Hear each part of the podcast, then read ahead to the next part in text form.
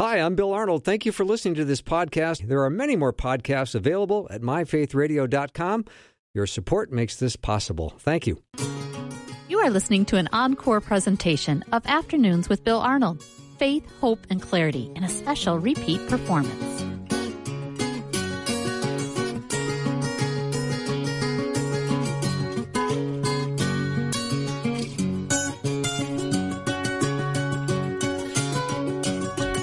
Warm welcome to Afternoons with me. I'm Bill Arnold. You know, it is time for the Sunburnt series. Continue this through the summer. Dr. Peter Kapsner and I are excited to have Dr. John Marriott on today. We're going to get to him uh, in just a minute or two. Uh, Peter, hi. Hello, Bill. Uh, that was pleasant. but you didn't leave me a big opening I did. to say anything. No, It I just, didn't. you know, I I was just greeting you. But let's tease what's happening in the fall when our series changes from Sunburnt series, which is kind of random throughout the summer, to what we're doing in the fall. We're going to do what? Do you Well- remember? Well, we talked about it a minute ago, but my attention span is not like. So Yes, we'll, we'll see. But yeah, my understanding is we're going to do some things around the Old Testament, which, especially some of the more obscure places in the Old Testament, we'll cover some of the main characters, you know, the Moseses and Josephs and Daniels and Jeremiahs. But there, there's a lot of, you, you could probably list, I don't know, 10 different names right now. And I would probably be 50 50 as to whether or not they were Old Testament characters because there's just so many. And, and in terms of obscure people, but had meaningful impact too. So it's going to be a good series in the Old Testament. It's kind of like Sunday school for Old Testament characters. Yeah, I think that's I mean, exactly could you right. give me 90 seconds right now on Zephaniah? Could you? Uh, no, there's no chance. I didn't think so. I, I, I could give you, you know, David and the giant, giant pickle, Josh and the big wall. There's a Right. lot I could give you Yeah. from Veggie Tales, Yeah. but not not from this. yeah, so you're not super helpful right now, but Not at all. that's okay. The topic today is uh, challenging and it's uh, a little heavy. It's we're going to talk about deconversion, where people say, "Look, at I'm kind of done with my Christian faith or my Christian walk," and it's to. It's a very. I think it's a very difficult subject, and but I, I hear from a lot of listeners that my son, my daughter, someone is drifting away from the faith. They've decided they don't want to be Christian anymore, and there's a lot of pretty famous Christians today who are authors and pastors who have said the same thing. Yeah, I, I really. This is a challenging topic. You said maybe even somewhat heavy, and, and I find myself in a given week in the positions that I'm in, living in two different worlds. One of the worlds is sort of organized Christianity as it currently exists and as it has existed over the past generation or two. And some of my dearest friends, some of the most uh, beautiful spiritual moments, some of the, the most challenging moments, ways in which my faith have been formed, have all found their place in institutional Christianity over these years. But then the other part of my life is I spend with young people week in and week out, uh, every Tuesday, Thursday, teaching at the University of Northwestern St. Paul. And I think that had I not been teaching in the classroom these past several years like that, I would have underestimated the amount of deconversion that's happening. Yeah. The, the amount of young people that aren't interested in participating in the same kind of institutional organized Christianity. I'm sure we're going to talk about it quite a bit this hour, but you know, things like the moral failures of the leadership and other things has just really, it's taken its toll on the next generation. Yeah. Well, we're going to go to the Biola bullpen today. Well, that that is a deep bullpen. there's, there's yeah, no, Yeah. there's lefties and righties. They can go extended They- innings one out at a time. There's Yeah. many of them. It's there. like a bunch of Mariano Rivera's in It, there. it really is. Yeah, It really and is. right now warming up uh, in the bullpen is Dr. John Marriott. I love it. He is the research and program coordinator for Biola University, Christian for uh, Center for Christian Thought, professor of philosophy at Biola, also teaches at Talbot School of Theology, and I bet he knows a lot of the people we know and like as well. I bet he does. Let's bring him on. John, welcome. Hey, it's great to be with you guys. Thanks for having me on. Yeah, we love uh, our Biola peeps, like uh, Eric Thoennes. You, do you know Eric? I do know him. Yep. Yeah, we love him. we do indeed. Yeah. We call him T Dog around here, right? There's a lot of good, a lot of good folk there at. Uh, There's a yeah, there is. There's a lot of a lot of great people there, and uh, you know, there's a lot of great people in the Midwest too. I'm I'm really excited to be on with you because I used to live out uh, by you guys. whereabouts? Uh, I was in Dubuque, Iowa for Oh, wow. two years at uh, Emmaus Bible College, and I love the Midwest. And uh, so when I heard that you guys wanted to have me on, I was thrilled to be part of the show. I see you're not complaining though about Southern California winters. Uh, well, I haven't had to shovel my driveway since I've been here, and I'm originally from Canada, so Oh, uh, wow. I really appreciate I really appreciate the winter down here. That's for sure. So I have to ask every Canadian, what hockey team do you follow? Well, I'm embarrassed to say this on the air, but it's the Toronto Maple Leafs. Oh no, that's okay. I mean, it's embarrassing to admit, but I, I think I've between the liked- lack of shoveling and, and the hockey choice, Bill, can we find a new guest from Biola here today? well, we can't we can't until the break. okay, okay. we're stuck We with can- him until the first yeah, eight break. minutes is fine. Yeah. yeah. All right, I got to say, John, this is a heavy topic, but uh, you handle it beautifully. And your book, The Anatomy of Deconversion, uh, you've written three different books on deconversion. It's a troubling topic. Hmm.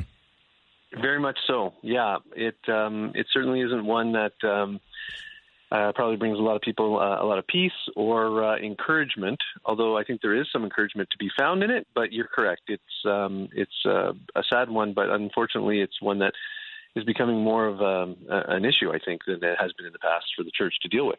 I know you've done a lot of research on your book. Did you primarily uh, interview uh, people that you understood to be believers of the faith that are just saying, "Uh, uh-uh, uh, i am done. I'm abandoning it."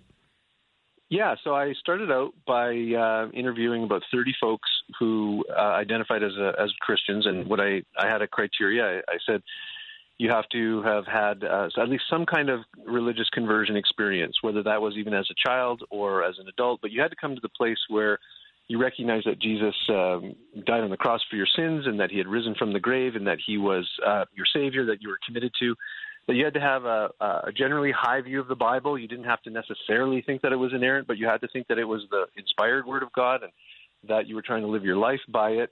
And that you had to be involved in some kind of a church community in a meaningful way, whether that was just a regular attender or you were in ministry. And those are the folks that I started out with. And then uh, I moved on to just a, a lot more narratives of people who had written their stories online and tried to also um, keep my uh, narrative reading or my story or testimony reading online to folks that were um, similar kinds of demographics. John, one of the um, questions I have right, right off the top of my head is: Are there? Did you discover there were levels of deconversion? I mean, do they piecemeal their way out, or is it uh, all happen at once? Um, yeah, for the the vast majority of people, they will uh, slowly over time lose their faith or come to a place where they no longer can identify as a Christian. Very few have kind of an epiphany, an aha moment where they say, "Oh, I was fully on board with this, but then I read one book and it it um, you know it uh, caused me to shipwreck my faith." Most people kind of go through a cumulative case kind of a process for faith loss. They just start having one doubt after another after another, and then eventually, it's not as though that they have renounced their faith, uh, and, and some certainly do for a particular reason, like maybe some moral issue. But for the most part, people lose their faith in God and in the Bible um, in the way that people lose their belief in Santa Claus. Like just over time, you just grow up and realize uh, this Santa story doesn't actually fit into the world as I understand it now and I can't make it fit in no matter how hard I try. And so I either have to renounce pretty much everything I believe about the world and and hold to this Santa Claus belief, or I have to acknowledge that I don't think Santa exists. And so it's sort of a long process, and, and I don't want to equate believing in God and believing in Santa Claus, but the process of, of how people kind of lose the faith, for the most part, uh, looks more like that. John, I was talking with my 19 year old daughter Anna yesterday, and she said it this way. I think similar to what you're trying to get at is is that she notices among a lot of her friends that they think they've met Jesus or they think they've met God in the way that at least Jesus or the, the, Trinitarian life was introduced to them, and they kind of find it wanting and they walk away. And her concern was, is well, maybe the way Jesus was portrayed to them to begin with wasn't actually the Jesus of the Bible, wasn't actually Jesus of the kingdom. So they're rejecting some sort of depiction of Jesus that institutional Christianity is portraying, but it isn't actually faithful to Jesus. And so people kind of walk away and say, huh, tried, did that. That wasn't really for me. Yeah, that's uh, that's really consistent with what I, I hear or what I think I discern a lot in folks. And unfortunately, what happens is uh, many people have been handed to them uh, a very large, fragile, uh, inflexible, almost house of cards kind of faith, and they've been told this is what it means to be a Christian and so you have to accept this entire house.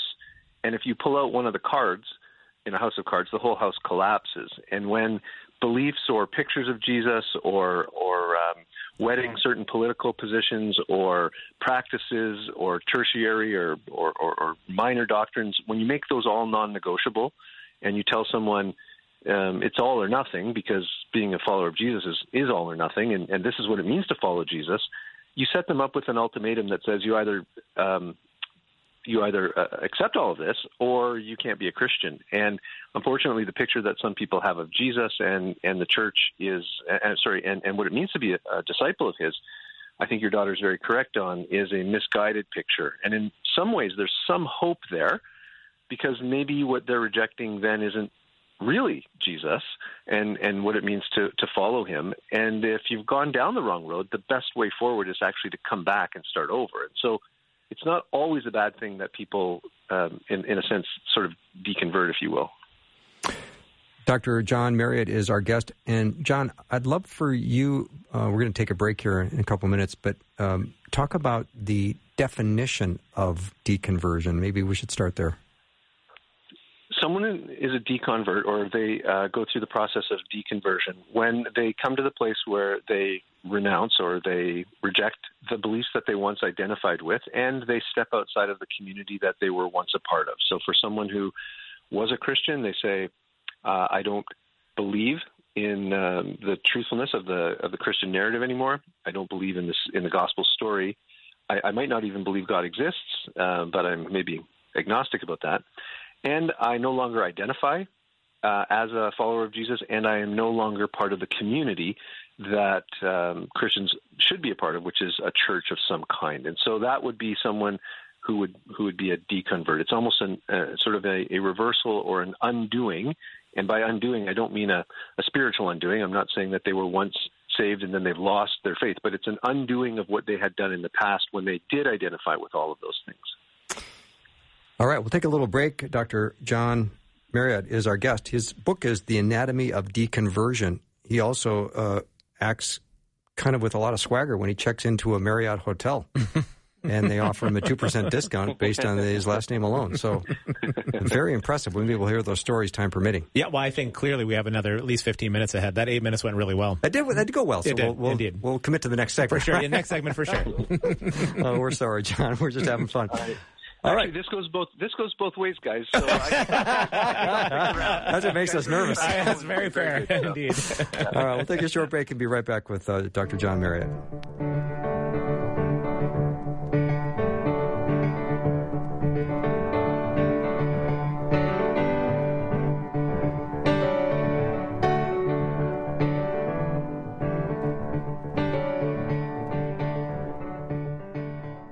Faith Radio and Afternoons with Bill podcasts are available because of listener support. If you are a supporter, thank you so much. Becoming a supporter today by visiting myfaithradio.com. You are listening to an encore presentation of Afternoons with Bill Arnold Faith, Hope, and Clarity in a special repeat performance.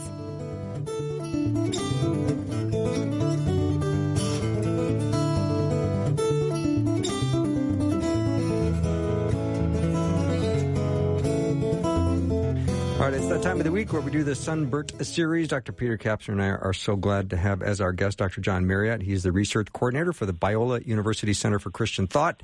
He teaches in the philosophy department at Biola and also teaches at Talbot School of Theology. He serves as consulting editor for the theological journal, journal Sacram Testamentum. I didn't know I'd be speaking Latin today. That was really impressive. For, for a you. dead language, you crushed it on that Thank one. you. You totally Thank did. you. I yeah. took uh, I took four years in high school. I believe that. Yeah, I've never been able to use it though because I've never been to Latin America. But you know, it is fun to get it out once in a while. It is, and I think I indeed. crushed that. I did. it, just, it rolled off the tongue. It was almost like a Jeopardy I should category. ask John. Did, I, right did I say it. that right, John? uh, yeah, as far as I know, it sounded perfect to me. Well, you could have been a little bit more encouraging. Commit to a little bit more encouragement would be helpful. Right. It was a, that was outstanding. Hey, that didn't seem patronizing at all. That was so authentic. I love No. it. John, I'm just curious, following up with where we just were about deconversion and about um, maybe meeting the Jesus that uh, of an institutional church or situation, but but finding it wanting. I'm curious if you can comment a little bit about the phrase you were using, I think, a couple times in our first segment, and that was the phrase uh, "follow Jesus." And I don't know if that was intentional or not, but I think one of the things I find among my young people is they think that Christianity just boils down to an event that happened on a Friday afternoon where Jesus sort of took the blow on our behalf for sins and they get positioned properly for heaven when they die. And then they sort of move on with their life. But my best understanding of the biblical text is Jesus just kept saying over and over again, so you follow me and you follow me and you follow me. And, and it's a, a much more expansive and robust invitation than just the idea of doing some sort of ritual to get yourself positioned on the other side. Oh, I, I completely agree. I think when at the beginning of Mark, when it says, "And this is the beginning of the gospel of Jesus Christ," um, it, the gospel is Jesus Christ, right? It's not necessarily a plan, although you have to have some knowledge of him, but it really is a person. And I I see it as having enough reasons to have a, a hope worth acting on, and and it's a pledging of allegiance to Jesus. It's not just believing certain things, and I think sometimes we kind of make a dichotomy that says you need to believe this and you also need to trust. And I think the idea of allegiance or pledging allegiance or loyalty or fidelity, it kind of brings those two together in one concept and recognizing that um, that he is who he claimed to be and that he calls us to to follow him and to take up our role in the story and to play our part and sometimes we will not have really high psychological confidence in the story. There are there are some days where I see something terrible on TV and I think, man, how could God allow such a horrible thing to happen? And and that really runs up against the grain of who I think God is and His kindness and His love.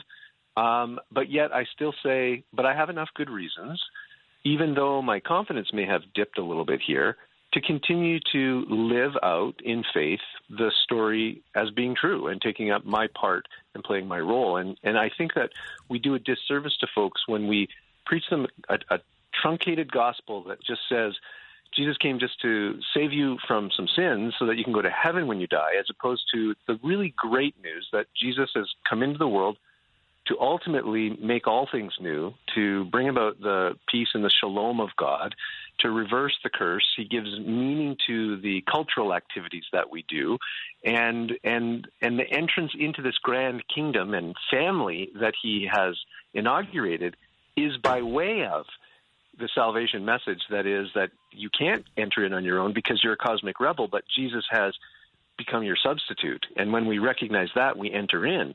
I, I think that's a much more robust. It doesn't fit into four spiritual laws hmm. uh, as nicely. It's harder to package in a in a short soundbite. But but I think that is a much more robust version of of the good news of Jesus than just simply um, we had a sin problem that he addressed. And if you believe the right things, then God kind of just checks you off on the list and you're in. Yeah, that sounds like the language of the resurrection, John. It sounds like what you're, what people are being invited into is a resurrection kind of life where they're engaging in a life where the power of sin and death has been broken. It doesn't mean we're not affected by it because we are, but we live by a different way and a different power and a different means at that point. And that would be a, maybe a more robust gospel than just getting positioned on the other side. There's a different way of life we can live in this life. Oh, for sure. Correct. I agree with that. John, I've got a couple of questions that are kind of flooding in, but I, I, would also love for you to tell your story. And I heard you talk about this your um, friendship or your uh, connection or admiration for Jonathan Edwards. When I first started, you hear that story, I thought, well, J- John must be a little nuts because he's talking about the track star, Jonathan Edwards, and like you knew him. And I thought, Ooh, he's he's out there. but there's actually a British mm. track star named Jonathan Edwards, mm-hmm. who you know, who you admired, whose character and strength and faith was just inspirational. Would you tell that story, please? Yeah, sure. Um, so I was at a Division One school on a track and field scholarship doing the triple jump, and um, I had done really well in high school. But the transition from high school to college had been rough. I had gotten an injury, and I wasn't able to re- recover the form that I once had, and and and I felt as though I wasn't putting uh, I wasn't um, holding up my end of the bargain, and uh, I was really really struggling and, and really frustrated and finding no uh, relief from that. And uh, at, at that same time, there was a, a, a guy who had been on the scene for years but had never done anything uh, spectacular, and his name was Jonathan Edwards. He was a triple jumper from Great Britain. And uh, in 1995, Edwards broke the world record uh, three times, twice in one meet, went over 60 feet, uh, the first person to, to ever do that, and he was the the UK athlete of the year. He was a track and field international athlete of the year and world champion. And um, the British press was more impressed with his personal life than they were his athletic accomplishments. Uh, one article I read said because he was a squeaky clean guy who loved Jesus and was more comfortable leading worship songs back in the athletes' village than he was giving interviews about his uh, great athletic accomplishments. And so he became a hero of mine. And um, I, the more I learned about him, the more I felt I had some things in common with him. Uh, and um, he was kind of the person that I, I really wanted to be. In fact, he is a was almost a contemporary uh, Eric Liddell because he missed an entire Olympics because he felt as though he shouldn't compete on a Sunday. So he was very committed to his faith. He was very well known as a believer, and he had broken the world record. And so I was in the throes of my own struggle, and we were at Florida State University for um, a track meet, and my teammate came and said, "You'll never believe who's in the weight room." And it turns out that it was Jonathan Edwards had come from the UK to train in the wintertime at Florida. So I had felt like God had providentially arranged the events of the universe to, you know, for my my favor here because this is the one guy. If you would have said, "Who could you talk to?" I would say Jonathan Edwards. You know, he would understand. so here he is, and so I walked in, and after he was done at working out, I told him my sad story, and he said, "I'm not a great coach, but my coach is a great coach. So how about I connect you with him for the track part, and you and I go out for lunch." So he took me out for lunch. We picked his wife up, Allison, from a Bible study, and he told me about how when he was done competing. He wanted to go to Dallas Theological Seminary and study theology. We talked more about uh, theology and, and, biblical studies, and we did the triple jump.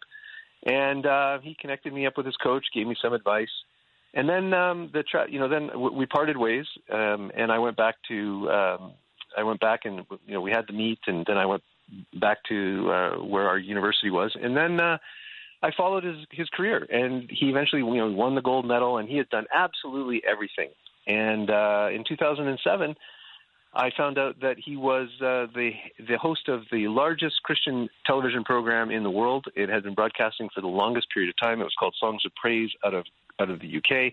He was the host of that.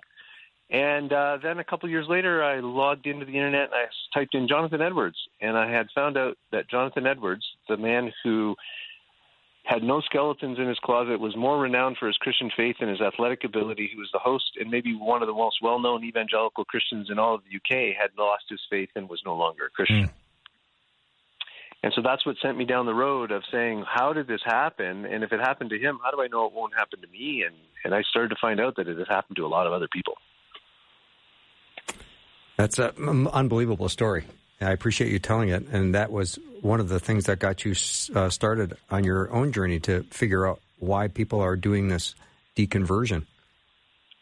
Correct. That's right. And what I found was that he's just the tip of the iceberg. There are celebrities that we hear about quite regularly these days who have decided they, or not decided, but they they no longer identify as, as Christians. And for every one of those, there are thousands more uh, people who you never hear about, but who have posted their narratives or their testimonies online saying why they don't believe anymore.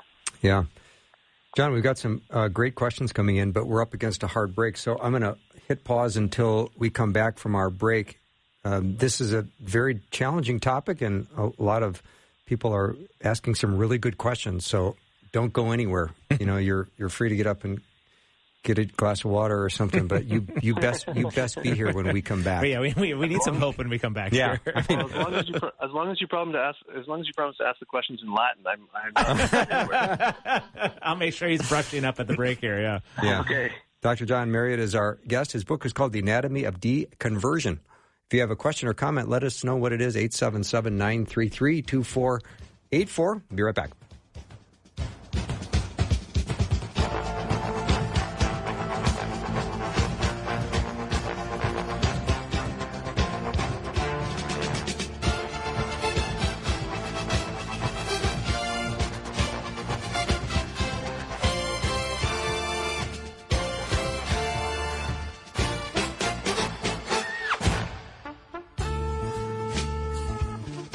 We want to pray for you. We all need prayer.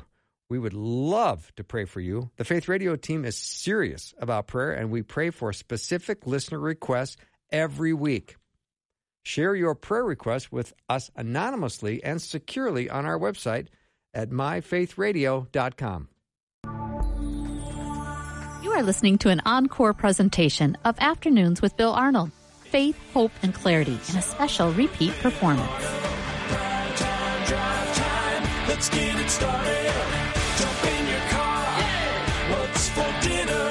It's the afternoon show with Bill Arnold. All right, we are back with Dr. John Marriott, and he's written a book called The Anatomy of Deconversion. He's authored three different books on deconversion.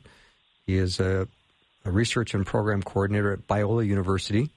During the break, uh, Peter and I, uh, John, were talking quite a bit. And usually Peter does solitaire on his phone. But this such an engaging conversation. yeah. This break, he was talking 100 miles an hour, and he had a great question. So Peter, ask it. Well, I'm just curious, John, what you would say, even in follow up to some of where we've been already, is if we're talking about deconversion, we're talking about people saying no to something. But in in your research and as you talk to people, what did they think they were saying yes to to begin with that they ultimately then say, "I'm saying no to that"? I think it's different for a lot of them. Probably hard to generalize. I think that what they were what they thought that they were saying yes to in, in many cases, but not but certainly not all. But I would say, you know, if you were looking at a a pie and you were to cut the pie into pieces and like a pie chart, I, I would say, at, you know, a, a good quarter of, of the folks that, that I'm familiar with would have thought that they were saying yes to um, kind of a, an entire system, an entire uh, way of, of believing and living that was probably far more legalistic and rigid and elevated a number of practices and beliefs to a much higher level than what they should have been. And they were okay with that when they first signed on, probably because they didn't maybe think about it or maybe know much about it or they were raised in that that system and then as they got older, they found it uh, a, a weight that was too heavy to bear. And, and sometimes I, I want to say this cautiously uh, and as charitably as possible, but sometimes as uh, you know, we can be like the Pharisees and how they bind heavy burdens upon people, and we don't lift. They didn't ever lifted a finger to, to help them, or uh, like Saul, who put all this heavy human, this heavy man armor on da- the little boy David to go out and, and, and fight and it, David wasn't able to, to bear it. And um, I, I've just talked to lots of people who were very passionate and very committed in their teen years um, to all kinds of uh, minor points of theology that they thought were essential to being a Christian. And if you didn't hold these things, then you really weren't being faithful to the Word of God. And as they got older, they started to think, well, if this is Christianity, uh, I, I kind of want out. This is just a burdensome system. John, I'm wondering about churches. Are are they teaching sound doctrine? Are the sheep being fed or not? And if they're not being fed, of course they'll be vulnerable. Yeah, I, I do. I did find that there were, um, I would say, um, it was not uncommon to hear people have um, not always bad theology, but maybe not complete theology. They do believe that um, Jesus can provide them with a meaningful life, that Jesus can provide them with an abundant life, that living according to the to the you know the Bible can cause them to flourish as a human being because that's what they were designed to do. But the other side of that coin sometimes is is not maybe taught that says and and yet as you read through the scriptures you'll find that there's a lot of people who were very faithful and really did follow um, Yahweh or follow the Lord Jesus closely, who went through a, a lot of hardship and a lot of heartache, and God didn't behave the way that they expected Him to all the time. And um, when God doesn't expect, when people, when God doesn't act the way that that sometimes people expect Him to, um, there's a sense of betrayal. There's a sense of frustration. Um, almost a, a bit of a I'm, I'm not going to give you what you want in return, which is worship and my my belief, because how could I live this way for you? And then this terrible thing happened to me. And and so I don't think we maybe have done a, a really good job of of kind of giving people the whole picture of what it looks like to to uh, follow Jesus. Jesus himself says to the disciples in John 16, "I'm saying these things to you so that when these hard things happen, you won't fall away." And so we need to let people know that hard things can happen. If we were standing back then at that time when Jesus was saying to follow me like that, uh, John, and, and agreed, I mean, so much of the New Testament and, and the Pauline letters is encouraging people to persist in the following of Jesus in the midst of difficulty and hardship. If, if we were standing there back then and he was saying, follow me, what, what would they have thought they were signing up for that may be a little bit different than how we sometimes think what we're signing up for some 2,000 years later? How did they see it? Well, I, I think if we were with them at the time, they would have thought like follow me meant literally follow Jesus wherever he goes and walk and listen to him and teach as he's the rabbi, and they would have been the students. Um, I think that you know, of course, that's not the position for uh, us today. But um, as we look back and we say, "Oh, if I'm going to follow Jesus, then I should expect that I might get some of the same treatment that Jesus would have received. That um, that he experienced persecution, that he experienced hardship, that he even in some way, and it's mysterious, in some way on the cross, he feels that he is uh, forsaken by God, and and and yet at the very end of his life, he still commits his spirit into God's hands. So there's still a, a trust there but um, I think that perhaps sometimes we don't do uh, a sufficient job of articulating the fact that we all have deep inside of us this um, assumption of what, what sometimes is called the reciprocity principle that if I do something for you, I kind of expect you to return the favor when I need it. And when that doesn't happen, then I get frustrated with you. And I think we do that with God quite a bit. And and I in my own life have found instances where I've said, Lord, I'm on the verge of losing my house and my car and taking my kids out of school and having to move in with my in-laws because I thought I was following you and I thought I was doing something for you, which I've tried to do for most of my life. And now we're on the verge of financial ruin. And to my embarrassment, the question that I asked was, and so this is what I get? and and and here I am, you know, someone who's teaching theology at a seminary, and I realize that deep down inside of me, I still operate with God on kind of this reciprocity principle. And so I, I, I think that uh, we don't do maybe a, a, real great job of unearthing those things and, and helping people recognize that that the life that we're living in relationship with God isn't always going to look like the way that we envisioned it. Mm. So, so what would be the good news then in the midst of all of that? And if it's not a, a, relationship of reciprocity, like you said, where we do good things and then God does good things for us, and then we do good, it's not about that. Uh, where is the good news if we are sort of signing up for a life of hardship and difficulty in the midst of a broken world? I think that the, the good news is is again, I think it's Jesus. I think that the good news is that in in following Jesus, we in the midst of suffering and hardship and difficulties find ourselves on a deep level flourishing as as human beings if we continue to persevere and endure and seek after him, right? And so I think that God can God can and does redeem that suffering and that there's a good in the hardship that comes and that God uses it to shape us and mold us more into the person of his son and we change bit by bit um, like paul says from sort of from glory to glory and uh, he conforms us in those ways. And and ultimately that is a good for us. And we can't trust god for things he hasn't promised but we can trust his character. And his character is revealed in the fact that he loves us so much that he's willing to send his son and, and die for us. So when we don't understand and it is difficult and it is hard and we can't find his leading hand there, um, that we can uh, at least say, I can look back to the cross and see that in Jesus, God is trustworthy. And then I can look forward to the future and say that He has a good end in mind for me. And in the middle, I'm not exactly sure what my path will be, but I know that He won't leave me and He won't hmm. forsake me and that He goes with me through this, even though there might be times when I don't understand, which is exactly what happened with the disciples. Because when Jesus says, I'm going to leave you, um, their questions are, uh, where are you going, and um, and why is this happening, and how long is it going to be?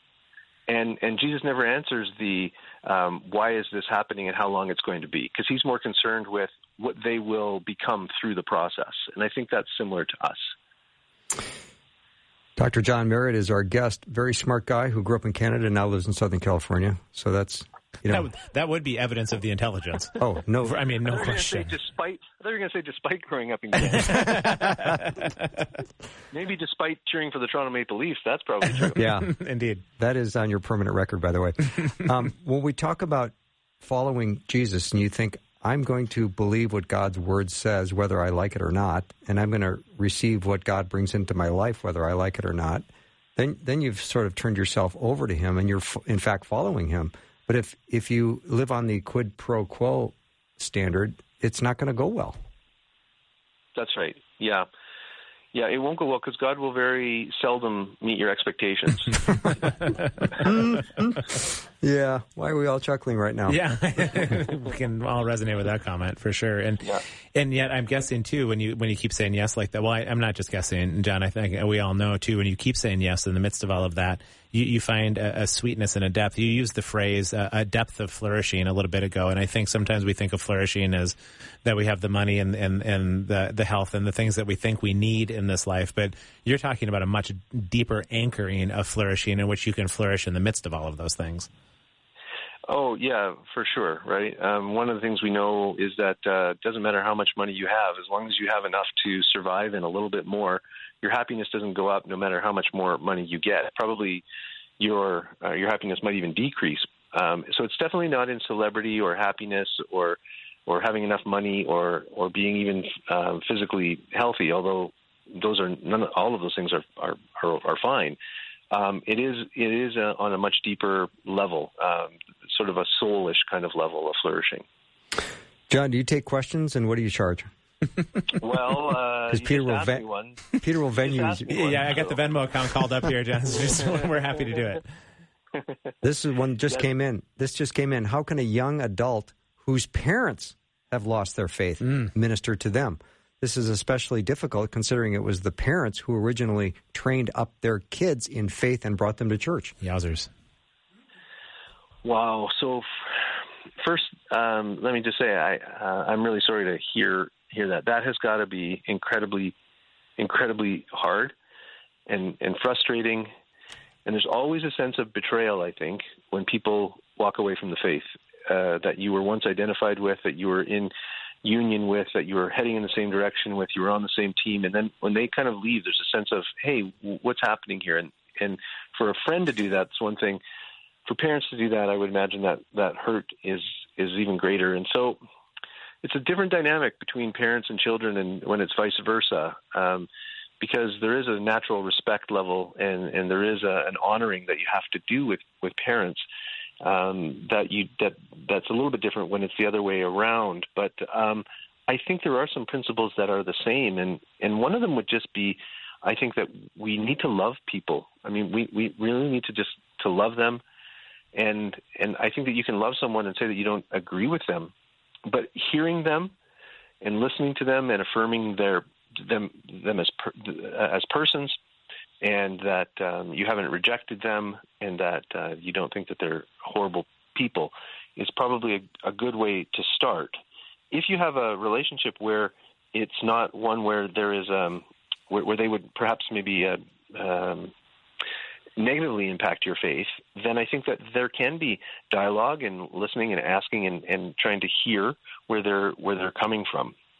Another thing would be to remember that um, you know Peter is not Judas, and and Peter went through a period, albeit short, where he said uh, you know he denies Jesus three times, and um, yet we know that Peter was still in process; he was still a follower, and then Judas denies Jesus, but he never returns in any kind of in, in, in any way at all, and and so no one's people are like books. The you know they're not done until the last chapter is written. And and people who are still in process still have this um, potential to for God to grab a hold of them and, and them to return. And there's lots of stories of that happening with folks. We are talking about why believers lose their faith and what they're thinking, and it's been discussed in John Marriott's book, The Anatomy of Deconversion. He covers that. If you have a question or a comment, let me know what it is.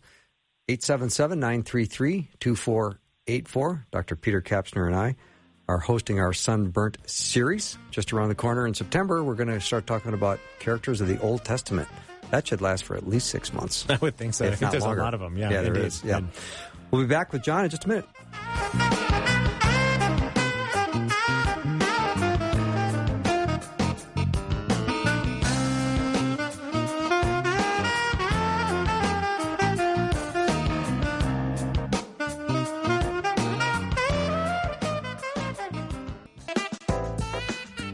Listening to an encore presentation of Afternoons with Bill Arnold Faith, Hope, and Clarity in a special repeat performance.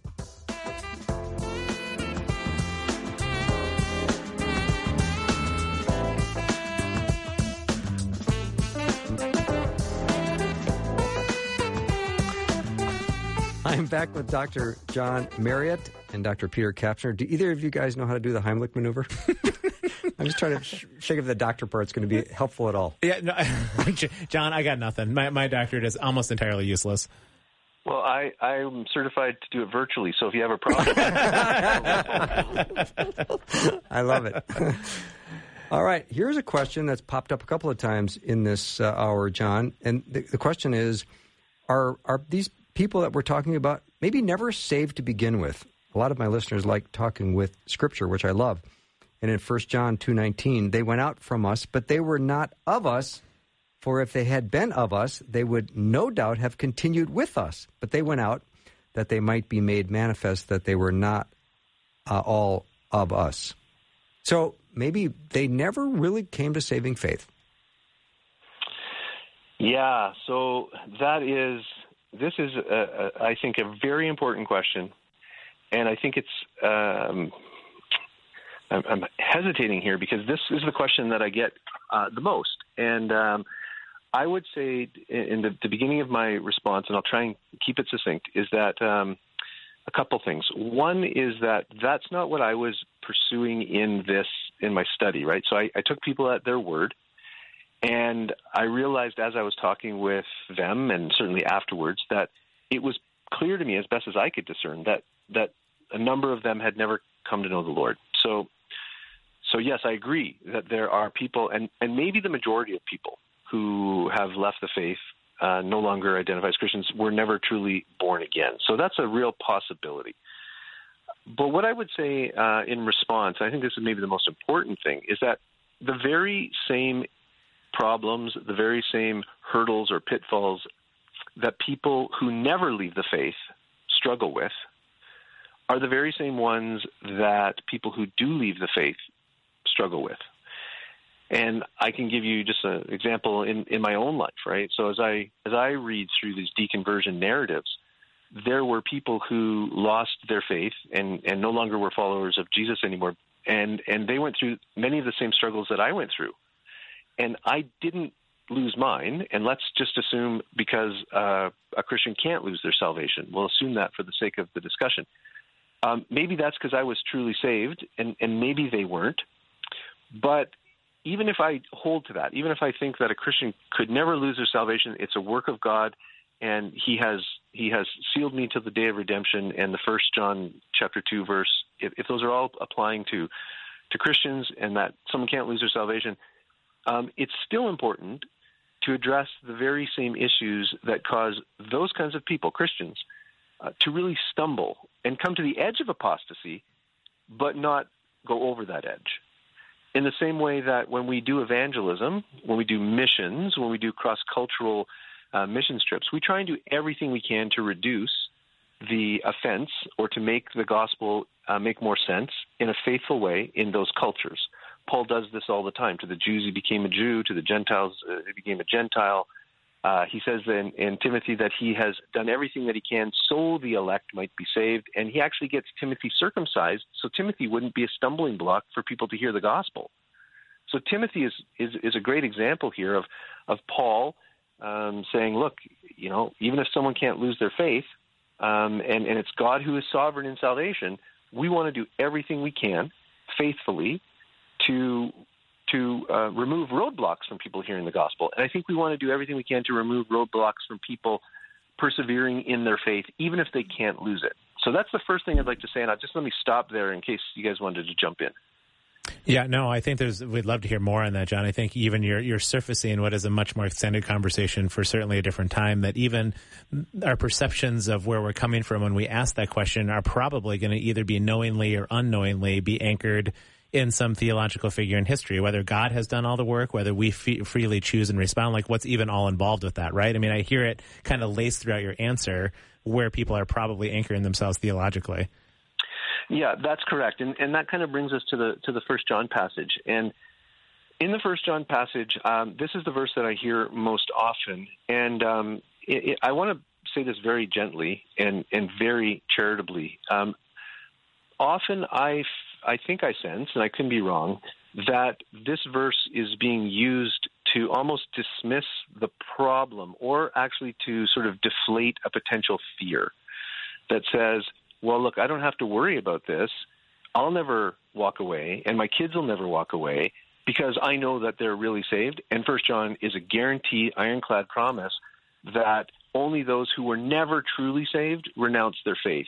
And and and sometimes I feel as though it's a bit of a of a reaction to this topic and and, and a way to sort of make ourselves feel better like, that we don't have to worry about about this. And and if John is writing about truly born again folks, um, then then maybe that is an ironclad promise that we don't have to worry about.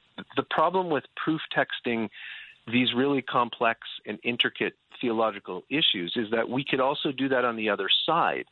And we could say, Jesus said, I'm telling you these things now so that later your faith won't fail you. And you could say, oh, well, Jesus is saying the disciples' faith could fail. Or you could look at Hebrews 6 or Hebrews 10. And so I think just appealing to one verse is is is a, a sort of a thin basis to mm, to to make the argument that these people weren't saved. Specifically, when John writes about these people that they were antichrists, deceivers, liars, and false prophets, and I'm often talking about people who were in full time ministry who have lost their faith in tears because they no longer have the ability to believe but wish they could. For example, a, a gentleman has contacted me and has asked me if he can come out and visit with me sometime in the fall because he wants to be a Christian. He wants the gospel to be true, but he just can't bring himself to intellectually believe that it's true. And I think that's a different kind of a category than the person in First John chapter 2. John, of all the research you've done and people you've interviewed, is there a particular uh, person that whose story has shocked you more than the others? Um, they actually shock me less and less now yeah. than when they originally did. The person who shocked me the most, though, wasn't um, anyone who's a celebrity or anyone who's well known. It was a, a gentleman who, when I was doing my doctoral research on this, when I interviewed him, I felt as though I was almost talking to a carbon copy of myself or a mirror copy of mm. myself. And that was the hardest because when I got off the phone after talking with him and feeling like there was this kindred spirit and there was so many things in common history, background, uh, sim- similar struggles, I said to myself, so am, am I am I remaining a Christian because uh, I have this confirmation bias and I want it to be true, and he's the one who's really intellectually honest, or is he not wanting to be a Christian anymore, and and and I'm the one who's being honest? And so that was the hardest part. That was the hardest interview I think I've done. John, it, we just have a couple minutes left here, so I'm just kind of curious. In, in all of this, it can be discouraging, but I'm guessing that there are tremendous stories of hope too. I mean, if God is a God who wills that none would perish or desires that none would perish, that do we underestimate maybe that God is is really going with such fervency after the one, uh, like we like we like to think He might be doing? Uh, yeah, I, I think that that's great. I, you know, the the next book I write should be something called like Revangelicals because people who who for sure are, are returning. And, and they don't they, you know there's not a website where you can just continually post and post and post these stories but but there are people who are starting to say hey I left and I came back and in the in the last minute let me give you one just really encouraging example. So I ended up interviewing a woman named Lauren. Lauren was a uh, a very active national speaker for the Secular Student Alliance, which is the anti campus crusade across the United States on university campuses.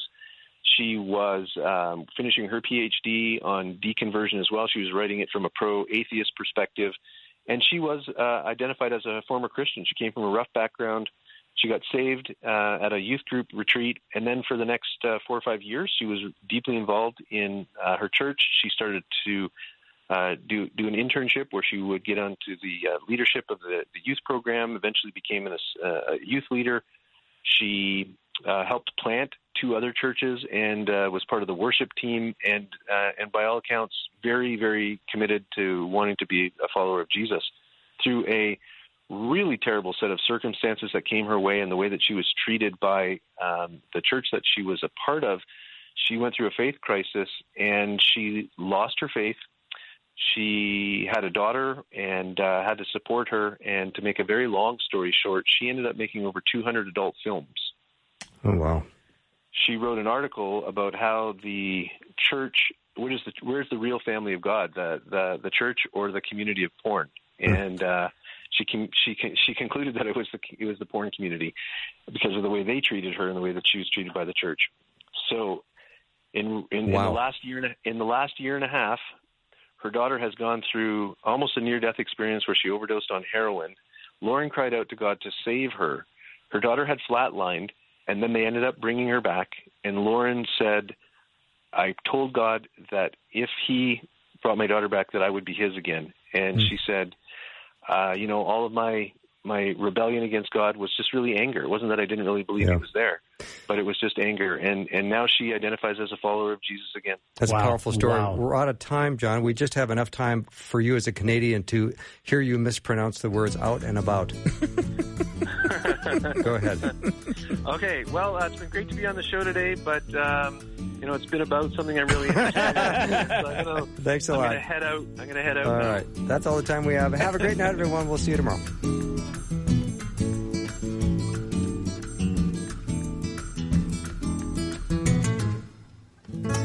Thanks for listening. Programming like this is made available through your support.